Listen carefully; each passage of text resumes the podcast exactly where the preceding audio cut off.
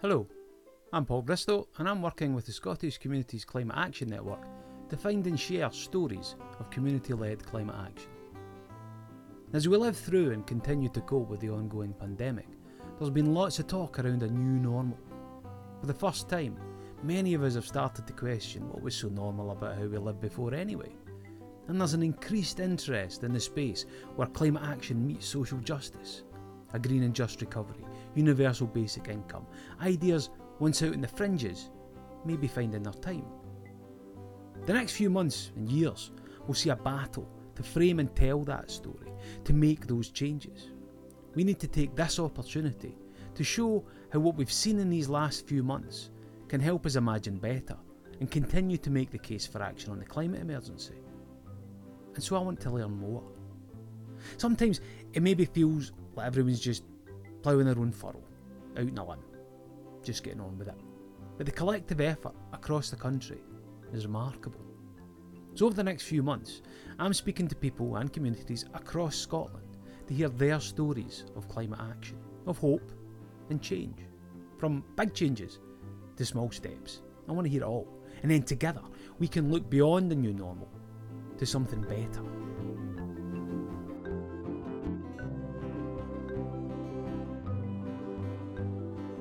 When I put myself forward to become SCCAN's new story weaver, the pandemic was in full swing, but even so, I had a vision of, of maybe being able to visit all these wonderful people and projects, which is usually the best part of any of the story work that I do. Obviously, things haven't quite worked out like that, and I suppose they're not likely to over the next few months. So, all my chats, they're currently online. Everything feels very indoors. But the worst thing would be for that confinement to begin to limit our imagination and creativity which is why I was especially delighted over the last week to spend some time hearing about projects in Glasgow who are inspiring the young people in their communities to think about their environment differently.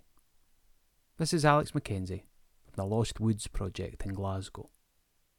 The project got started in January of this year, and it was when a group of friends came together from all sorts of backgrounds and professional experience because essentially we wanted kids to feel connected connected to nature and there was no better way than growing their own tree from seed so we also really wanted to create a kind of a wonderful legacy for the COP26 UN Climate Summit, which was planned to happen in Glasgow as being the host city for this November.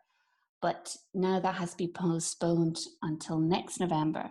And what was important for us was to kind of showcase a collective action. In this case, it was all the Glasgow primary school children coming together to grow their own tree, rewild areas, and hopefully create a children's woodland. So, hence the name, the Lost Woods. But the magic in this was really happened a month before in December 2019 when the spark of the idea came. And it really sets the tone and the foundations for this whole project.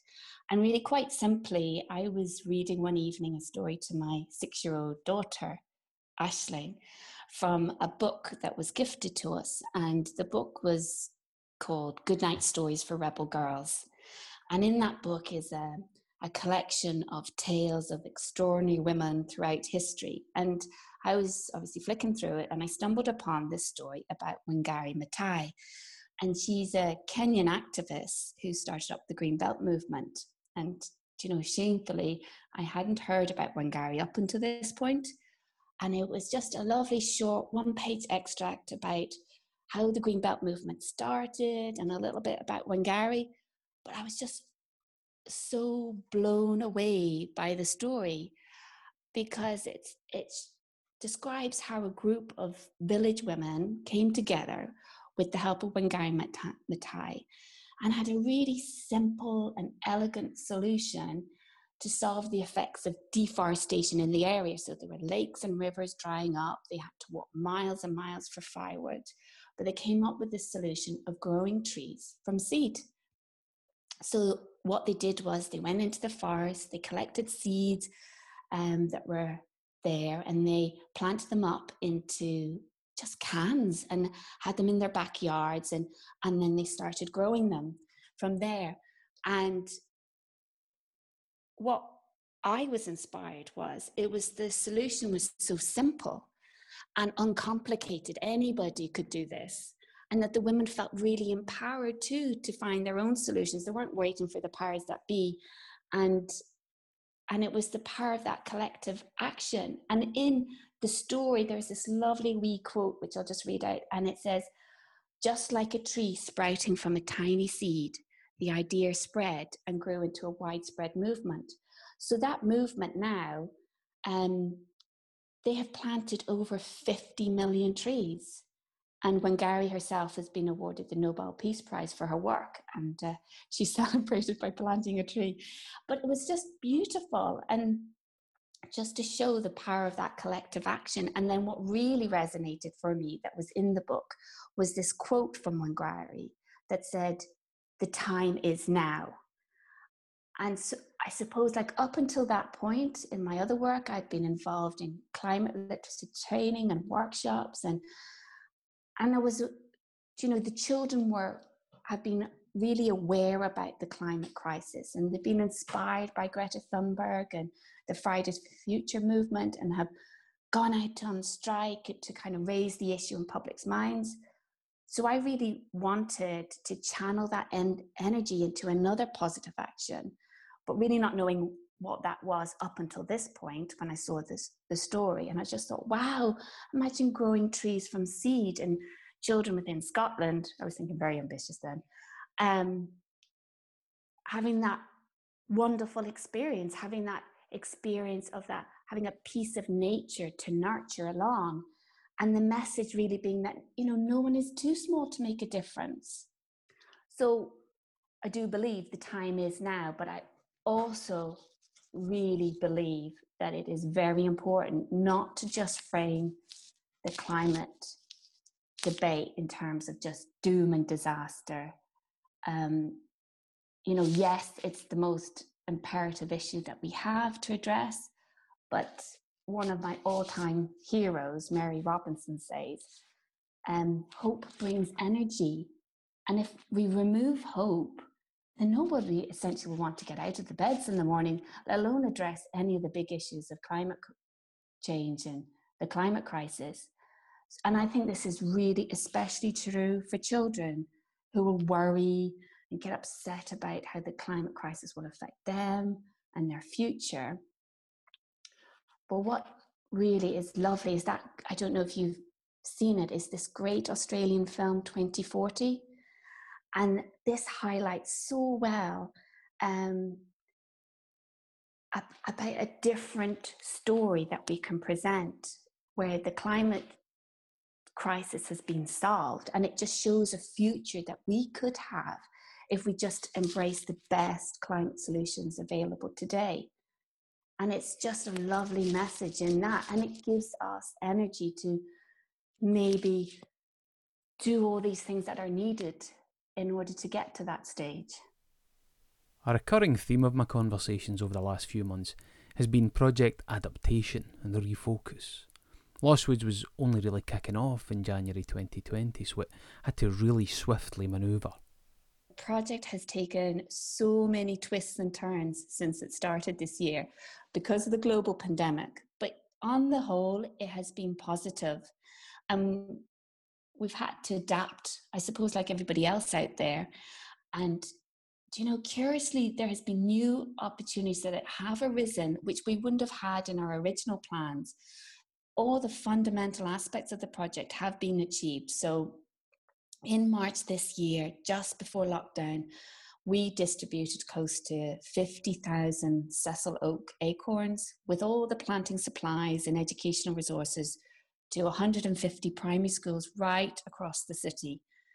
And it was a mammoth undertaking, which we actually had to do two weeks earlier than planned because we suspected schools would close at some point, but we didn't know when.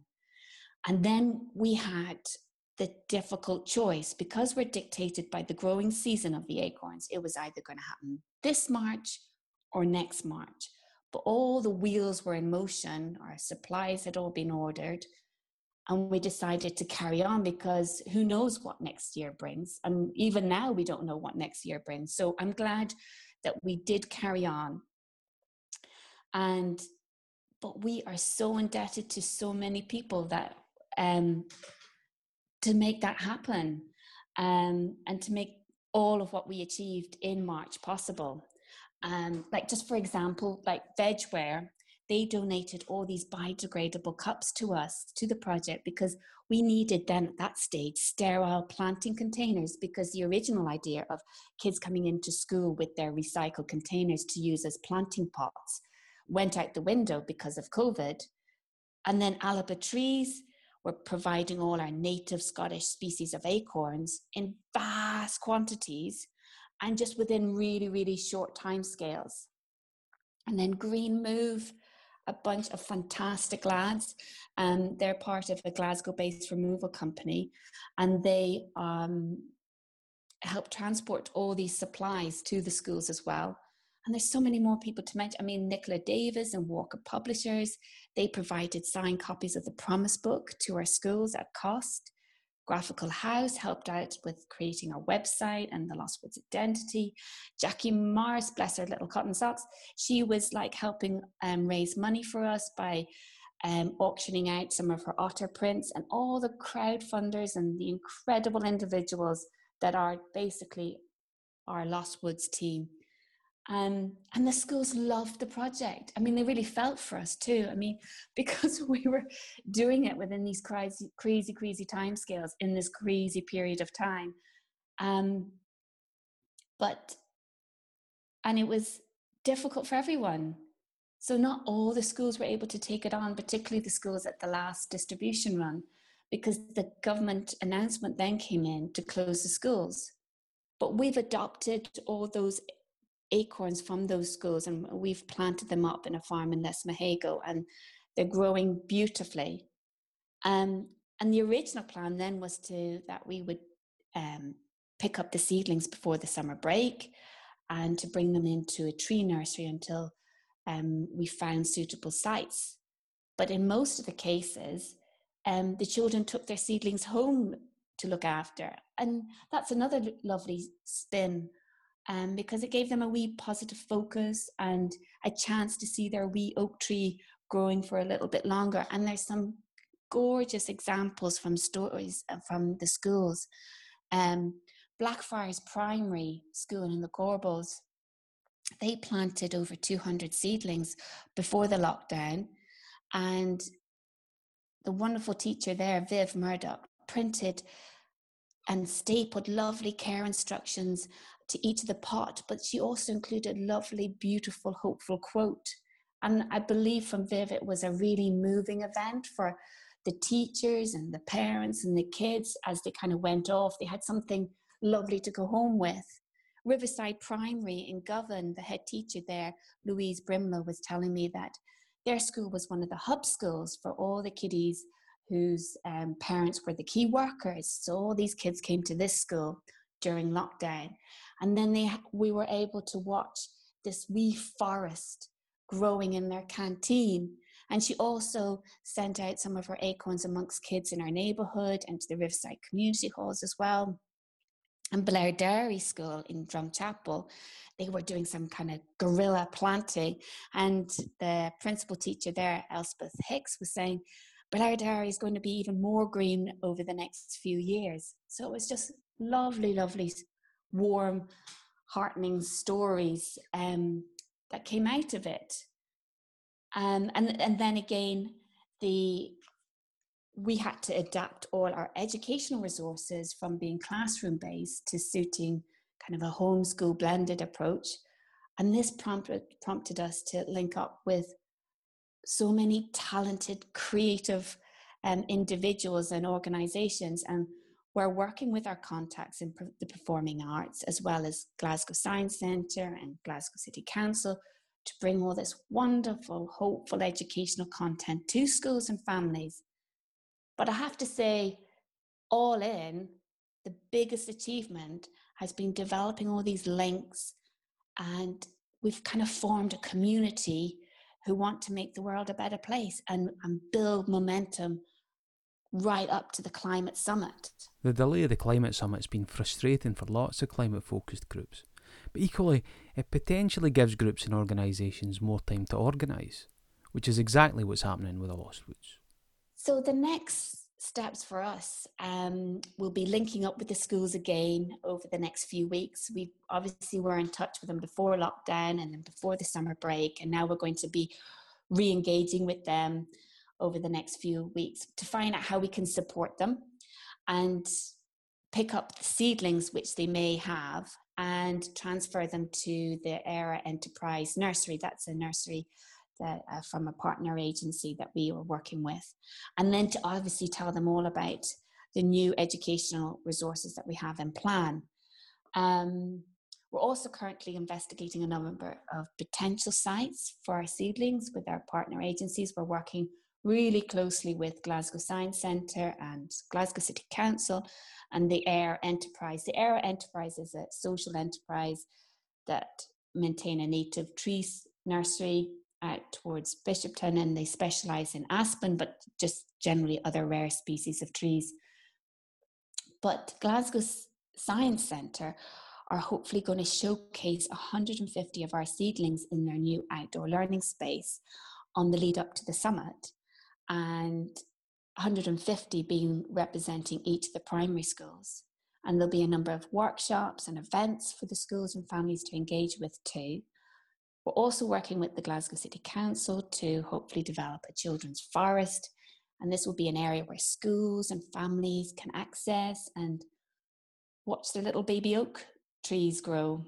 Um, another project that we're looking at is we're also looking to develop maybe tiny forests or woodlands for the schools to act as carbon sinks to offset their carbon footprints. And we're exploring that idea with the AIR Enterprise and Starling Learning.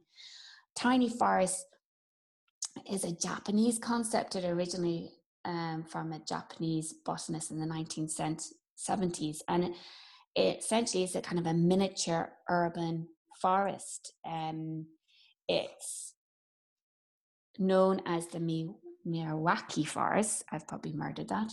But um, so it's a densely packed native forest that fit into the size of a tennis court. And it means that all the benefits of a forest can be right at the heart of the city so that improving air quality, people's physical and mental well-being, um, lower flood risks, increasing biodiversity, all that good stuff. Rewilding urban spaces has been gaining popularity for a number of years, but again, the last few months have thrown it into sharper focus. We've come to appreciate whatever green spaces we've been able to access much more than before. And so, therefore, surely as many of us as possible should have that access. I think rewilding has captured people's minds because it kind of fits into that vision of kind of a green and just recovery. There's all those concepts that have been bantered about rewilding derelict areas and tiny forests and creating uh, wooded areas within an urban setting because there's a clear link of how it improves physical and mental well-being and just bringing joy within an urban setting as well. And i think we'd like to think that we're kind of supporting you know the country's green recovery in our own wee small way. By, by no means are we solving all the ills of the climate crisis, but hopefully we're bringing a little bit of joy. And there's, there's a lovely stub study that was published recently, and researchers from UC San Francisco and buddied up with researchers at Trinity College Dublin, they discovered how all walks, that's AWE, like walking with awe. So that is about going out on your walk, really soaking up um, nature and noticing your surroundings as well. And it was lovely. It was saying how there was a control group and and then a group that was told to kind of walk 15 minutes a week and just to really notice what they were doing and their surroundings and people's smiles in their selfie pics were getting broader and broader as the weeks went on. And then also, curiously, they, when they were taking the pictures, they made themselves smaller within the landscape. And it's, it's just how the landscape was wrapped right around them and, and how it was how it just boosted their whole well-being and outlook.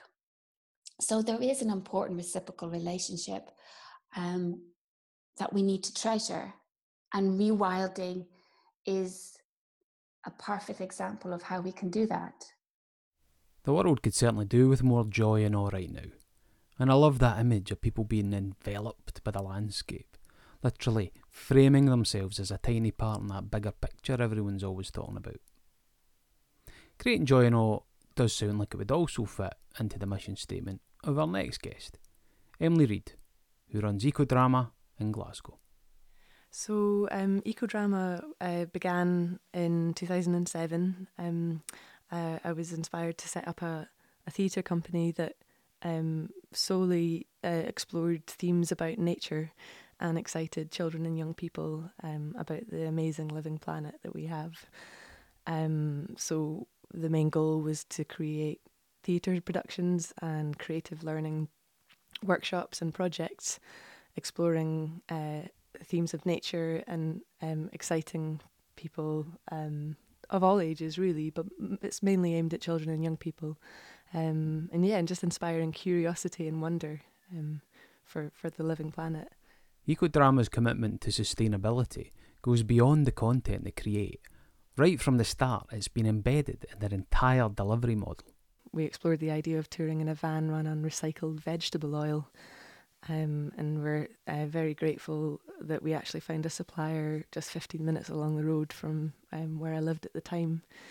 And uh, yeah, he's been, um, it's like a company called Apple Fuels, and they make uh, they make the fuel from uh, takeaways across Glasgow, and it reduces CO2 emissions by 85%.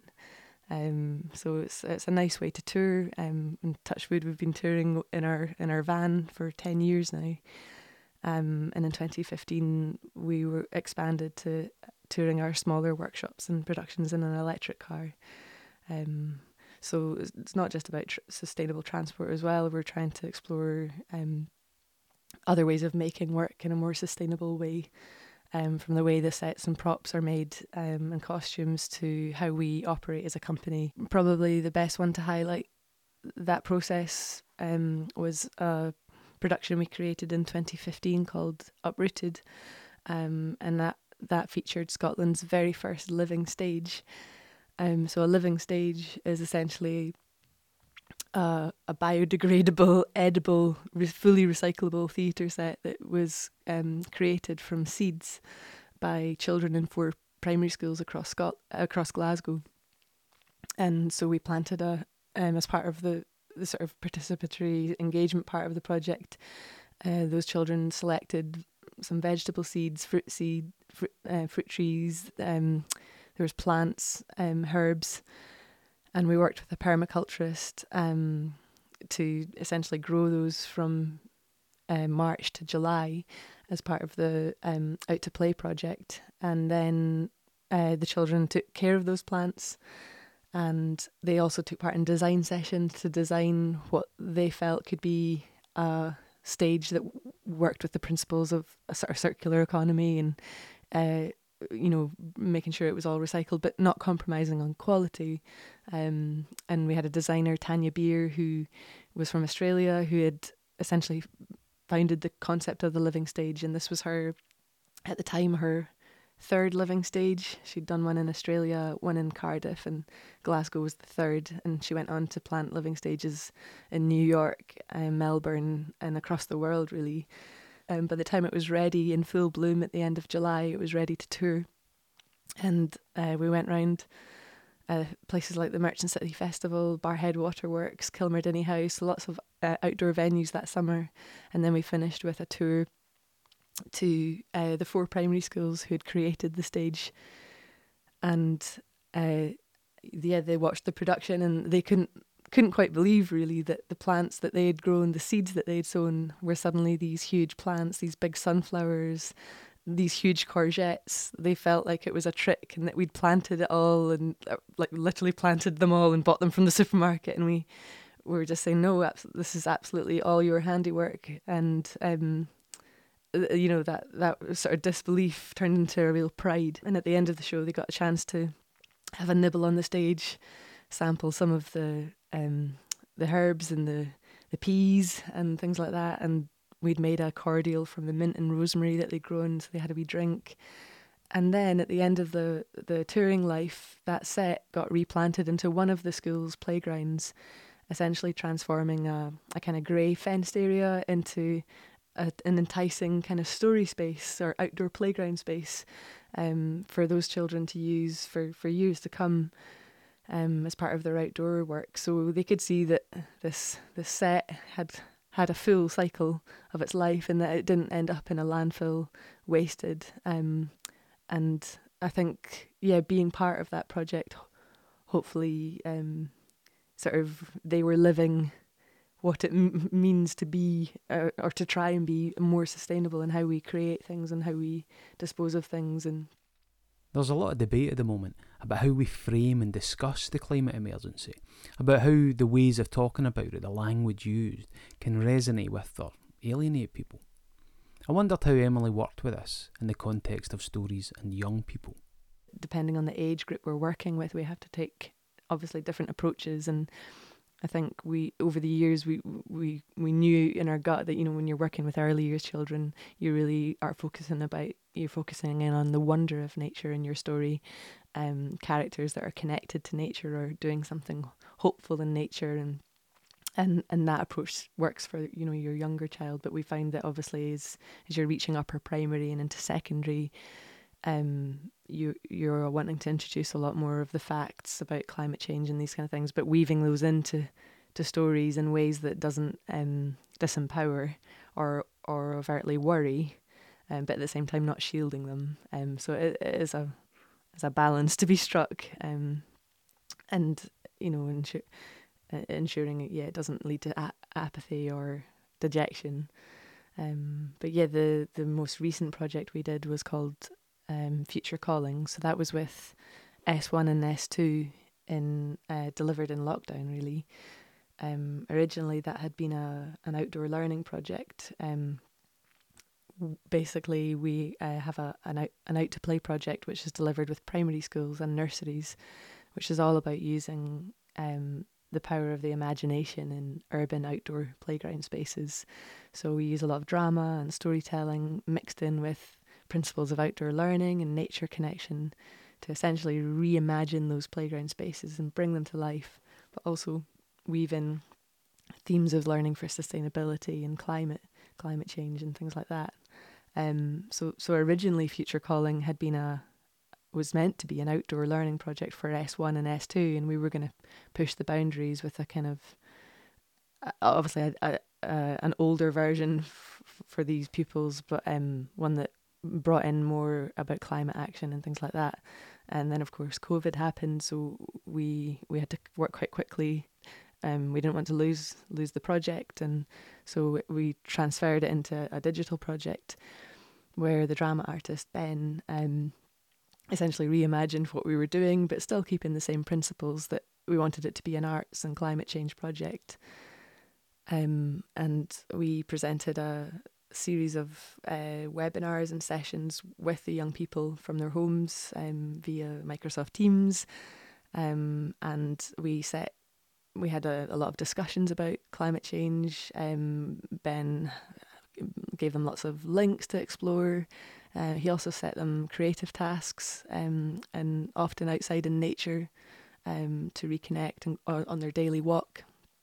And then it was all leading up to creating a creative response. And we kept that quite open um, as to what, what that meant to that young person, but a creative response to the the climate emergency.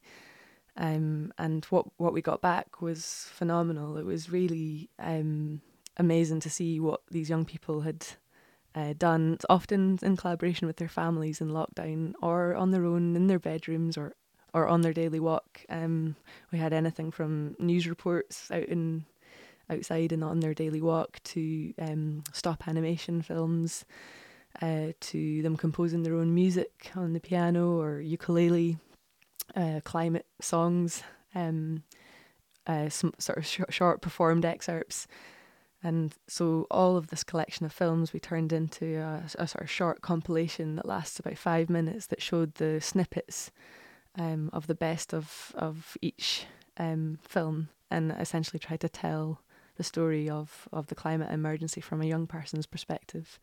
Future Calling is Ecodrama's most recent project, and you should absolutely watch the video that was created, but it builds on years of work, which have put outdoor learning right at the heart of what they do. In recent months, we've seen outdoor learning adopted more rapidly by schools as part of their COVID response. So I asked Emily for a bit more detail about how it works. Yeah, so the Out to Play project was first, um, I guess, conceived and delivered in um, early 2015. And uh, we did a 13 week pilot project in four schools across Glasgow. And um, we built in a sort of strong CPD element for teachers as well, so that it wasn't just us coming into the school, doing the project, and then leaving. Um, so basically, as part of the program, we um, upskilled um, and nurtured uh, teachers, I guess, on that on that journey, so that Out to Play became part of those um, four schools' weekly timetables going forward. So, in terms of a sort of impact from a school point of view, we we noticed that um, many school, the four schools we were working with in that pilot, started to do more outdoor learning than they were perhaps doing already, or if they hadn't been doing any outdoor learning, they were suddenly doing it and they were finding a way to do it in a quite an accessible way uh, through the arts.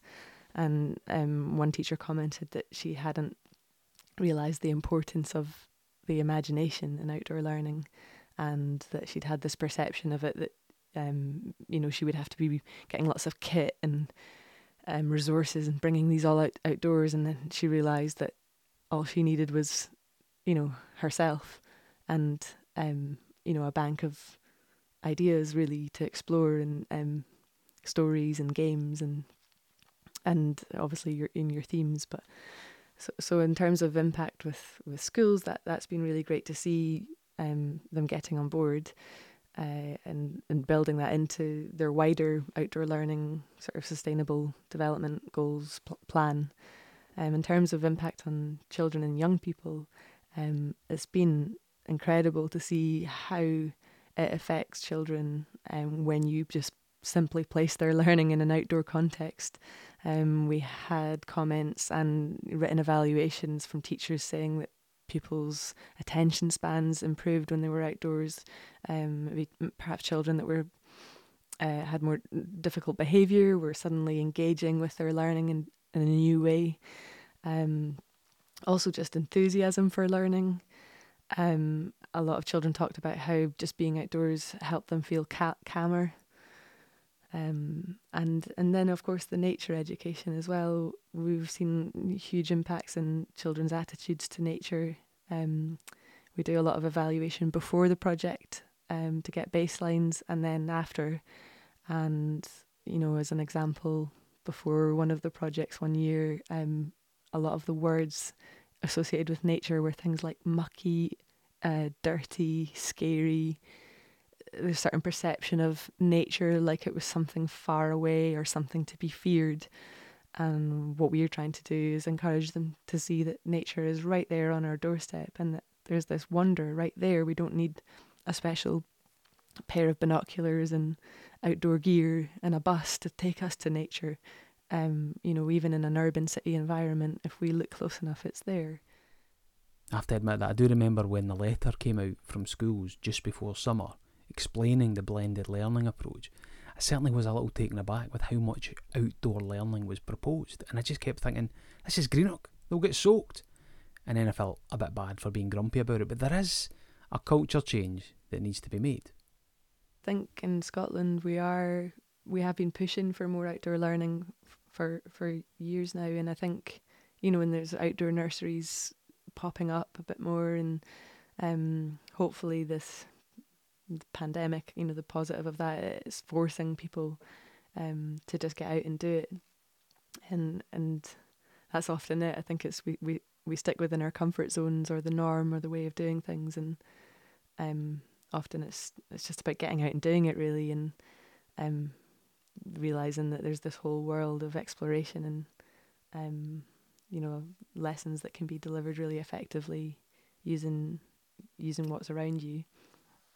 So yeah, hopefully it's it's going to mean good things for how we might approach learning going forward and as a whole, and that the outdoors will become not just something you do on a week each year when it's sunny, um, that you know you can get out in all weathers and that kind of age old uh, was it Billy Connolly that said there's no such thing as uh, bad weather, only bad clothing.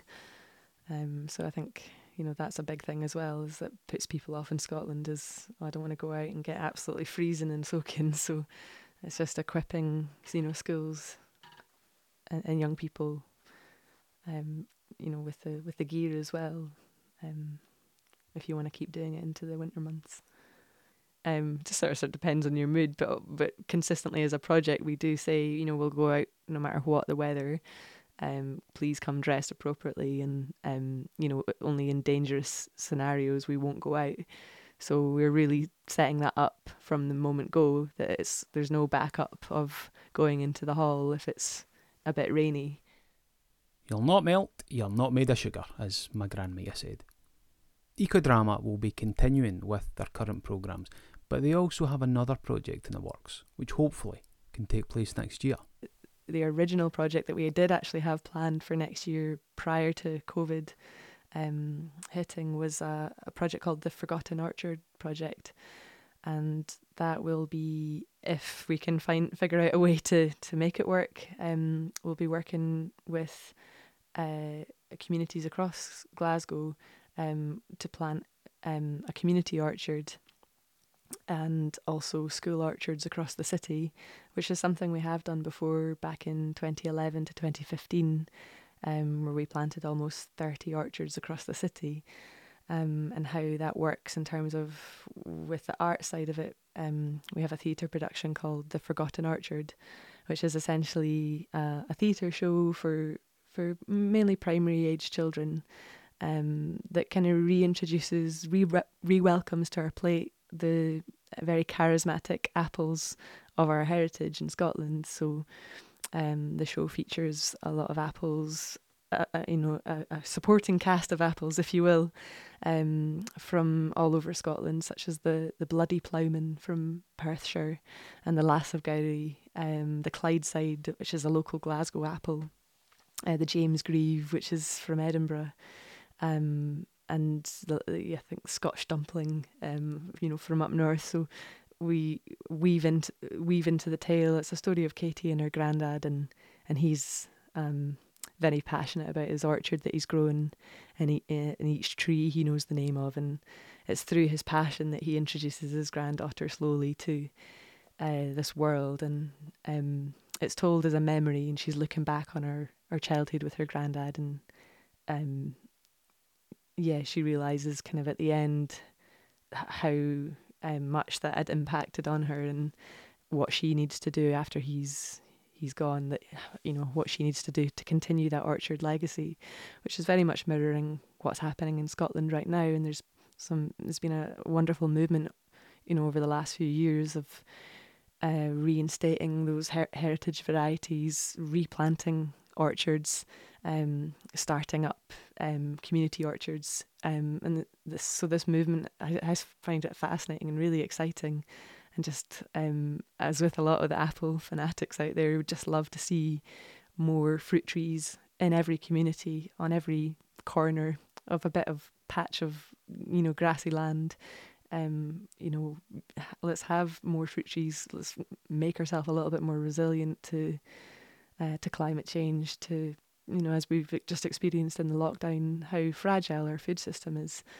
Um, so it's all p- part of that bigger picture of just you know building resilience gradually, and so if we can play a small part in that, and you know plant the seeds in um, you know children's minds of what a more su- sustainable um, food system could look like um, through this production and through the, the associated activities and planting uh, you know, their school and community orchards, then yeah, I'm excited about that. I, I, do think as well, I should say that I think, you know, children have a natural affinity with, with nature and with the natural world. And I guess our job, what we feel our job is, is really just to nurture that and ensure that it, it doesn't slip away. um, as it, it can often do as we become older and become engaged with other aspects of life. And um, so it's really just nurturing that natural curiosity for, for nature, which I think is there in, in all young children. So.